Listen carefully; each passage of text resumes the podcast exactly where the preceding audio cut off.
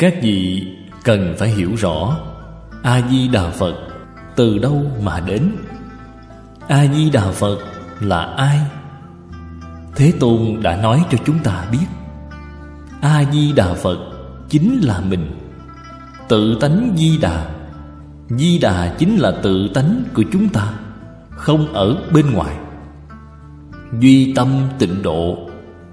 Tịnh độ duy tâm.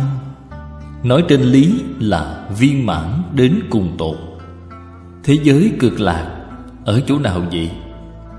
Những gì hiện trong tịnh niệm, Đó là thế giới cực lạc.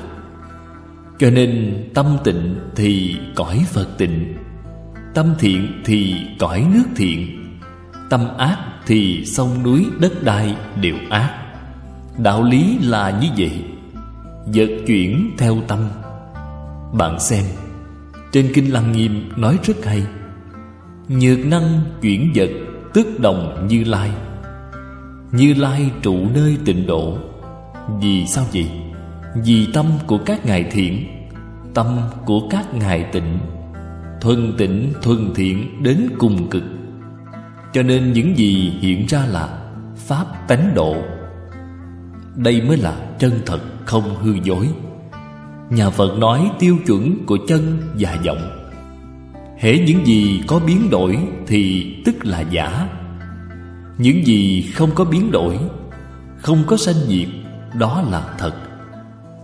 Có biến đổi, có sanh diệt Đó là hư vọng. Cho nên nói Phàm sở hữu tướng Giai thị hư vọng. Cái hữu tướng này là Mười pháp giới y chánh trang nghiêm. Mười pháp giới đều có sanh, Có diệt, Đều biến đổi. Cho nên không phải là thật. Nhất chân pháp giới không có biến đổi, Không có sanh diệt.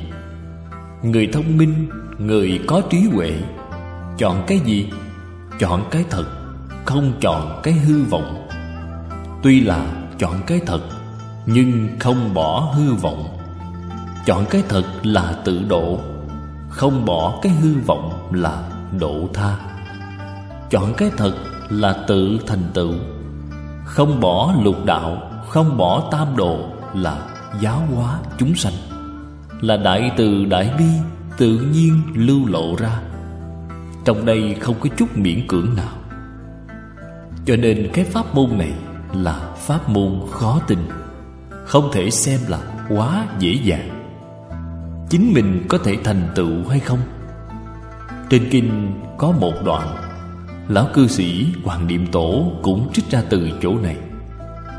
Nhược văn tự kinh Tính nhạo thọ trì. Bốn chữ này bạn có thể làm được, Vậy là đã thành công rồi. Bạn có thể tin, Bạn có thể thích, Nhạo là ưa thích. Bạn có thể tiếp nhận bạn có thể gìn giữ, Không để mất đi. Vậy thì chúc mừng bạn. Duyên thành Phật trong đời này của bạn Đã chín mùi rồi. Đây là khó ở trong khó, Không gì khó bằng. Vì sao vậy? Bạn nghĩ xem, Bạn tu hành, Hoàn toàn không phải mới bắt đầu trong đời này. Vô lượng kiếp về trước, Bạn đã học pháp môn này rồi. Nhiều đời nhiều kiếp, Bạn vẫn chưa giảng sanh. Là nguyên nhân gì? Chưa làm được bốn chữ này. Trong bốn chữ này, Thiếu một chữ cũng không được. Chúng tôi muốn hỏi, Chúng ta hiện nay đã tin chưa? Mọi người trả lời tôi đã tin rồi. Đây là giả, Không phải là thật. Tại vì sao nói giả Không phải là thật vậy? Nghi hoặc của bạn, Xen tạp của bạn Vẫn chưa buông bỏ, Đó không phải là thật. Trong tính còn xen tạp nghi hoặc, Vọng tưởng, Trong nguyện cũng xen tạp. Xen tạp sự tham cầu, Danh vọng lợi dưỡng, năm dục sáu trần của thế gian. Bạn xen tạp những thứ này, bạn chưa thật sự buông bỏ. Trong đời này, nếu như thói xấu vẫn như cũ lại khởi lên. Thì đời này vẫn là trồng được chút ít thiện căn có được giảng sanh về thế giới cực lạc hay không? Không thể giảng sanh. Phải nên biết. Cho nên, bạn nhất định phải hiểu. Thức đạt hữu vô Đã nói ở phía trước. Câu này nói quá hay. Cực lạc thật sự có. Biệt hiệu của Đại sư Ngọc Ích là Tây Hữu. Tây là Tây Phương. Chữ hữu nghĩa là Tây Phương, thật sự có. Biệt hiệu của Ngài là Tây Hữu, Trong nhiều tác phẩm. Ngài dùng biệt hiệu này gọi là Tây Hữu Đạo Nhân. Nhắc nhở chúng ta cũng là nhắc nhở bản thân của Ngài. Khẳng định Tây Phương nhất định có. Lục đạo tam đồ thập pháp giới, Thưa các vị, là không có. Những thứ này là gì? Những thứ này là trong mộng rõ ràng có sáu cõi. Trong kinh Kim Cang đã nói, Đây là mộng huyễn bào ảnh, Không phải là thật, Mà lại xem mộng huyễn bào ảnh cho là thật. Thế giới cực lạc Thế giới hoa tạng là thật, Thì hoài nghi nó không phải là thật. Đây đúng là điên đảo. Trên kinh Phật gọi là kẻ đáng thương. Điên đảo thất thường, Điên đảo chỗ nào vậy? Là điên đảo ở chỗ này. Thật sự có thì không tin, Thật sự không có thì lại tin, Cho là thật. Nếu như thật sự biết được những thứ này, Thật sự là không có. Bạn nghĩ xem, Bạn còn ý nghĩ khống chế hay không? Bạn có còn ý niệm chiếm hữu nữa hay không? Bạn có còn ý niệm đối lập nữa hay không? Hoàn toàn không còn.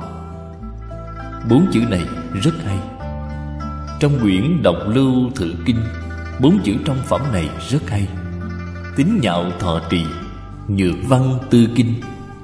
Tư kinh chính là kinh này, Chính là kinh vô lượng thọ. Nếu như bạn có duyên nghe được kinh này, Tiếp xúc được, Tin sâu không nghi Hoàn toàn tiếp nhận Tiếp nhận lý luận mà kinh đã nói, Tiếp nhận cảnh giới đã nói trên kinh, Tiếp nhận phương pháp mà trên kinh dạy cho chúng ta. Không những có phương pháp cầu sanh tịnh độ, Mà còn có phương pháp trong hiện tại trước khi giảng sanh, Là phương pháp đối nhân sự thế tiếp vật ở thế gian này. Có toàn bộ. Dùng lời của nhà Nho để nói là Phương pháp thành ý, chánh tâm, tu thân, tề gia, trị quốc, bình thiên hạ. Trên kinh này đều có đủ. Thế gian Pháp và Phật Pháp Là một Pháp chứ không phải là hai Pháp. Hai Pháp thì không phải là Phật Pháp. Phật Pháp là viên dung vô ngại. Tất cả thông suốt thì gọi là Phật Pháp. Trích lục từ Kinh Vô Lượng Thọ giảng giải tập 367